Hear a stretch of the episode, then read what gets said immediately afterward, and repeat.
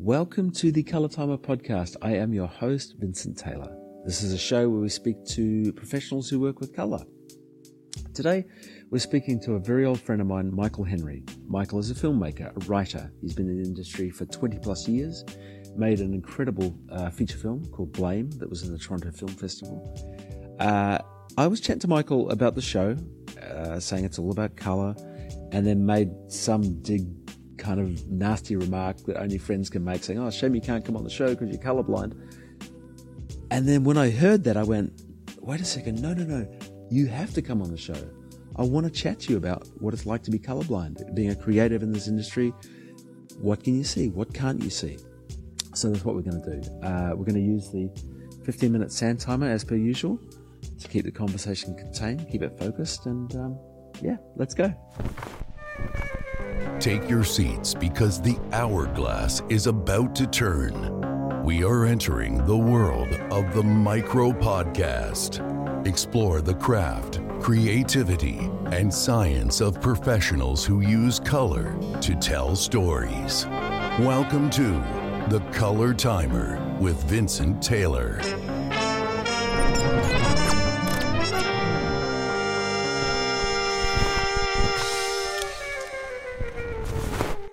Michael, hi, thank you for joining me.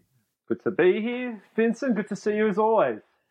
It, it makes us sound all kind of official when we speak to each other like Yeah. that. um, when I was chatting to you originally, uh, and I was just telling you that I was doing this podcast, and it was a, a, a podcast uh, talking to professionals who work with color, and then I said some kind of uh, remark about going, "Oh, shame you can't come on because you're colorblind," and then I went, "Actually, no, no, you should come on the show, and we we should talk about what it's like to be colorblind, especially you're a director, you're a filmmaker, and and and how that impacts you." And then the more I thought about it, I thought back to the old days of film school, and you know, I was still a DP, Yep. and I was shooting something for you, Yeah. and I remember uh, uh, my little anecdote of I was, and I think this is true. I don't think I made it up. I think it's true. Uh, where where I was putting a gel up on the light, and you came over to me, and I, I, guess you were shy about it. I don't know, but you sort of said quietly, "Oh, is that green? Is that a green gel you're putting up?" And I went, "Yeah, yeah, it is." It's like you know, but um, Uh, but but look, thank you for talking to me about this. No this. worries. Um, I mean, you're always tentative as a director with color, like, you know, on sets or in the grading room. I just feel like you just, when you're colorblind, you're just confused. It's like color confusion, color deficiency more than color blindness. So, yeah, I'm just like, I'm never certain, never sure. So, hence, is that green? Is this, you know? Uh, anyway, so, um, oh, before I jump into that first question, because I, I I've made this mistake before. I've got to remember to start my color timer. please. All right. Yeah. Yeah, yeah. So here we go. I can see it there. Yeah, Here we go. It's All going. right. It's official. Um. Uh. Awesome. So, I mean, how how did you find out you were colorblind? How old were you? I was in grade one. We were learning colors, and magenta, the color magenta, was something I just couldn't understand. It's like my, as I, I think it's the opposite of my safety word. It's like my uh, my fear word, magenta, and I'm. I, I thought I was a all right kid, pretty smart, could pick up things, but colors, I was just like, what the hell is this? It's brown, right? And then no, it's it's sort of. I still don't know, so I'm guessing, right? Magenta's Yeah, like right. a reddy brown, right, or something like that, or it's I don't fucking know. It's part of my language. I just don't know. So, so I just remember in grade one going, I can't. I, no matter how many times you try to teach me this, I can't get it. I just can't understand it. So I remember my dad took me to the Eye and Ear Hospital in Melbourne. Got a day off school, which was always awesome. That's good. And That's uh, good. just remember having a whole bunch of tests done. Um, my dad giving me one of these invisible pen sort of cool books to do on the way home, just to soften the blow. But yeah, um, found out that I was I was like severely colorblind, and Right. yeah, and that was at seven, and um, nothing's changed. I'm still Did you did you as a as a little kid did you feel how did it make you feel or you didn't there's not very often, other than like if someone says, "What color is this?" You don't walk around the world going, Yeah, yeah. "That's red, that's green, that's blue." Oh, yeah. Oh, look at the sky; it's a awesome. You know, you see it, you think it, but you don't. I don't know. You don't verbalize it or process it too much. And I've been like this since I was born. It's the way I've seen the world. And it's still very colorful for anyone that doesn't understand what colorblindness actually is. It's actually for a, a minor, minute percentage of the colorblind population, it's black and white color blindness. For the rest of us, it's um, it's just tonally like we probably see five thousand colors, where you see you know whatever it is, one to two million, whatever. I don't know what number it is. I got no idea. We only see yeah a, a, a restricted amount, I guess. So Do you, yeah, do you do you uh, and it's okay if you don't, but do you, do you know anything about the science behind colorblindness? Or Uh, it's it's to do with the, the the cones in your eyes supposedly, and it's is that the, it's it's something actually physically wrong with the cone, the color cones in your retina right? that don't process the light properly. Do you, do you, do you know? Do you happen to know if it's hereditary or Yeah. it is? Well, so for anyone, I mean, it's a pretty easy way to explain it. It's a recessive gene that gets carried on through a mother, Right. and a mother will give it to her sons, as in the actual color blindness. Yeah. If she passes it on to me, Right. then I, as a colorblind person, pass it on through my daughter, through her genes. So if I had a daughter, she would be 50% chance of being colorblind. Right. Which which was lead, leading on to my other question because I, I was wondering if it was like hemophilia, where it's, it's just male or female, but but it's not, right? It's, It's it's like 90, 95% males or some some huge amount. The only way you will get a colorblind female, I'm pretty sure, is if you have a colorblind mother and a colorblind father. The mother is carrying the, the colorblind gene recessively, Mhm. and she marries a male who's got the color who is actually colorblind. So therefore, and they've and an they've XY thing. and they Um, have met at a colorblind club. absolutely the colorblind club. Yeah. which you don't know about. Of course, no, no. I, really I can only imagine. Um, you, you've kind of touched on this, but could you try to describe to me how you do see color? Um, the uh, the best one, I, I just think it's like um, so. Like I'm looking out here and, and I can see a tree, right? Where you would see all the color differentiation in the green in that tree in the leaves. Uh, It's like imagine taking 15 different shades of green, or, or very close, Yeah. and grouping together in one block color. That's kind of more what I see. I don't see the differentiation. That's where I think colorblind people get lost. Yeah. Um, primary colors are a lot easier to differentiate. Show me a yellow and a red, I can pick that up. Show me a a, a, a dark green and a light brown, and my brain starts going, I don't know what where it fits, what it is. Hmm. So right now, when I see a tree, I see it as very vibrant and colorful. It's it's it's green. It's a super green tree out there, but I'm not seeing those those color differentiations in there. But I'm still seeing tonal differentiations. I can see the underside of the leaf is dark, the top of the leaf is bright, but I'm not seeing color differentiation like uh, a non-colorblind person would see. Do you? And and again, I think you did actually already touch on this, but does it? Is there any way that it affects your day to day life? No, apart from apart from yeah, I don't want yeah, my color uh, my my driving test, um, which I, I can't talk about, but I passed, so there you go. I'm not colorblind at all. Um, no, look, it doesn't. It doesn't affect. I really, I mean, it, just, it would affect your life ridiculously. I mean, as a color grader, it's like everything you do. Yeah. But for, for most of us, color doesn't, you know, it, I guess assessing color isn't an integral part of our life. It's just something that happens in the background, and very often, you know, very rarely, sorry, no one ever stops me to go, hey, what color's that The, shirt you're wearing? the, the closest, and and it's far away, but the closest I can possibly get, uh, when I was working in China. Yep. Uh, and I just I'd only been wearing glasses a couple of years, and uh, and I and I got a new prescription, and uh, I, I started work that day, and it was great. It was really good. Next day, great. It was good, and then I think the third day, uh, I, I kept the glasses on as I went to go outside, and I and I took them off, and I think there was a quite a colourful sign there, and I went, "Why is that? Why does that look different?" And I realised that they'd put a uh, like a blue blocker Ah. or a colour thing on the glasses, and I freaked out because I went, "Oh my god, I've just been grading for two days," and I and it's interesting because I went, you know, I of course I put my old glasses back on, and I went back, and it was it was subtly different, but it was all it, it was all relative, and basically I just shifted the green hue out of everything, and it was fun. I mean, that's that's my uh, talking about green hue and stuff. When we're talking, uh, uh, thinking about you know working as a director and working with color grading and and this. Yeah. Uh, the worst thing for me is green tinges on skin and stuff. Like like if they're under a fluoro or stuff, you would spot it like that. I'm still I would still look at someone and think tonally their skin looks all right. Uh, it just doesn't scream out like oh my god they've got a green face.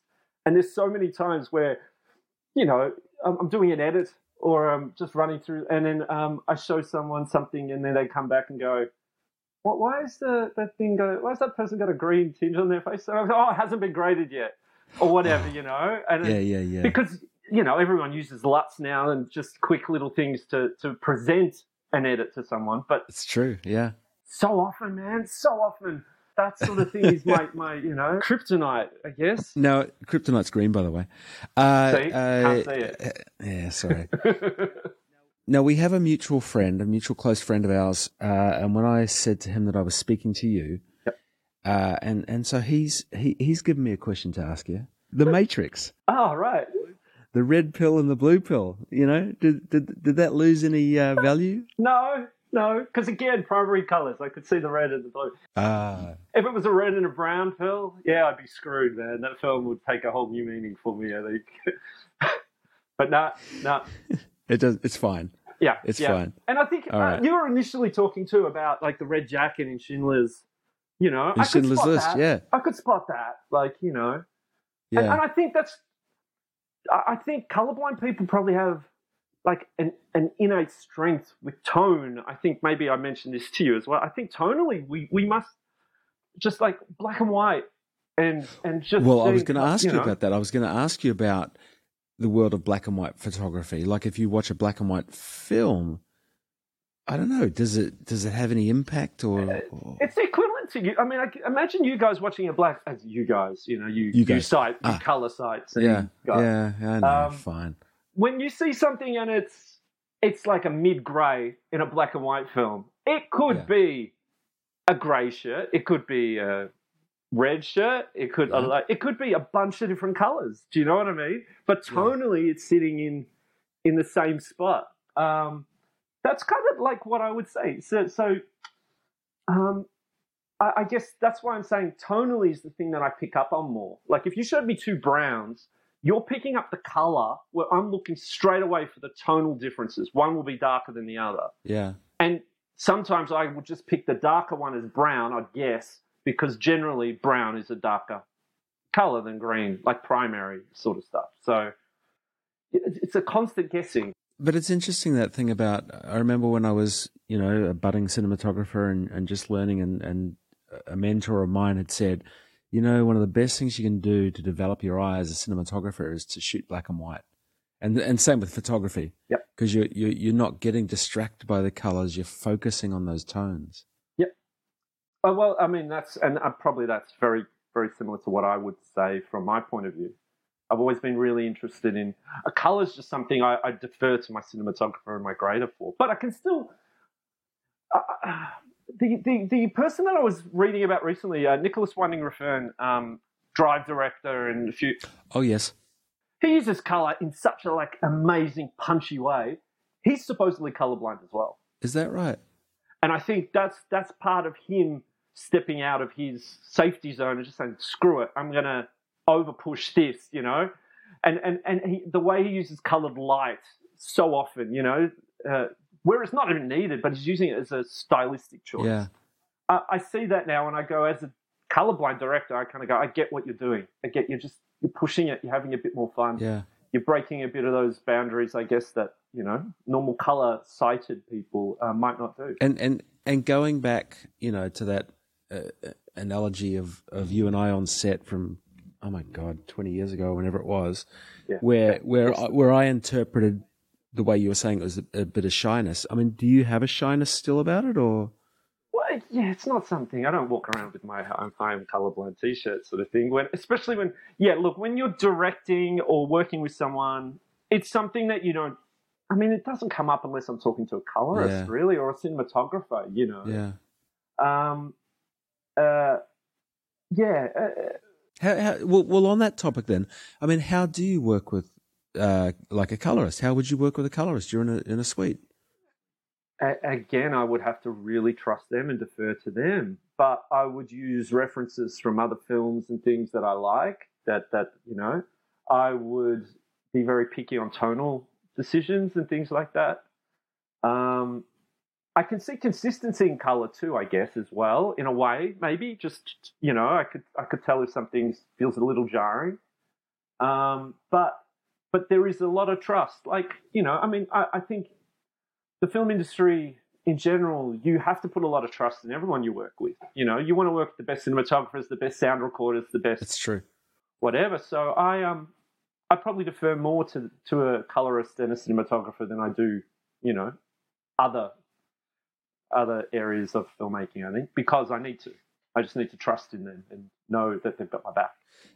This this is not related uh, to color blindness. It's, it's related to you as a director. But but who who are your you know who inspires you uh, as far as filmmakers go? Well, it was always it was always you know Lynch, people like that. Just just again, I, I like things that were a little left of field. Um, but you know, modern filmmakers, obviously, people like Fincher has been amazing. Um, uh, look, I was a big uh, Italian cinema 70s, 60s, 70s. So Bertolucci, I mean, Conformist is one of my favorite films oh, of all yeah, time. Yeah. I'm a bit like everyone, I think. The more you get into film, you just deep dive into so many eras and so many different, you know, for five years, I'm just into 60 cinema. And then for another five years, I mean, American cinema in the 70s is freaking phenomenal, you know? Yeah. Um, so I love it all. I really do. Um, I guess I'm finding it harder to say I love it now. Korean cinema, that's my, my, my last five years for me. But wait, wait, wait. But what do you mean you're finding it harder to follow it now? What, what, do you, what, what does that mean? I think to get to get overly excited. I mean, television's doing it for a lot of us now, uh-huh. more than cinema. I think that's what gets tricky. You know. Interesting. Um, like uh, it's it's the bigger films that I'll go and see in the cinema for the, the spectacle and the impact. But there was a time 20 years ago I'd go and see so many independent films. Oh, look, the time has run oh, out. it has. um, That's all right. That's all right. You can see that the, the reel's finished, see? Vincent. I know, I, I know, I know. I, I, I did. It's definitely the era of television. It's going to flip somewhere. It has to, I think. And and then just, just following up on that, that point that I interrupted you on, you said Korean cinema. What is it about Korean cinema? Oh, have you, yeah, just just it's ballsy. It's balls to the wall, crazy. I love it. And again, coming from someone who loved, you know, 20 years ago, with it, like I was a Lynch, Lynchophile, like through and through, to come and to watch some of these just mad Korean directors. I mean, uh, Parasite has to be one of the best films from the last five years. I mean, I I was a huge fan of his prior to that. I mean, Memories of Murder from him like 20 years ago. It's just phenomenal. Um, again, the, the there's there's just a bit more risk taking in in everything, in storytelling and stylistic choices, you know, things like that. I just I um yeah, it it it, it, it got me excited again, I think, which is what I'm waiting for again. I think I'm waiting for my next phase to get excited of it's it's you know. it's so so true and and when you have that moment where you you know whether it's a, bloody painting or or a film or whatever yeah. and you just go oh you know, it's it just hits you somewhere. Music does it to me as well, or something like there's just there's something where it just all of a sudden something left of field just starts to just just grabs you, and then you just go, "That's it. I'm running with that for the next five years. That's my thing." You know, I sort of I sort of love it. So, um, well, I, I'm I'm, I'm going to be I'm going to be good, and uh, my our timer has run out, but um, Michael, thank you, thank you so much. It, it for me, it's it, it's fascinating, and um, and it, and it's and it's great to see you. Great to see you as well. All right. Pleasure. Cheers, mate. Michael, thank you so much. It was great to see you, mate. Uh, I miss you. Uh, thank you to my executive producer, mixinglight.com. Uh, if you're watching this or listening to this on their website, you already know what they do. If not, check them out. Uh, everything color, they can help you out. Thank you to my friend of the show, Filmlight, and to my producer, Kayla. And thank you for listening. Thank you for liking, subscribing, leaving comments, all of that kind of stuff. It, it, it's it's awesome, and I and I appreciate it. Uh, until next time, uh, keep coloring outside the lines. Take care. The Color Timer, a micro podcast experience.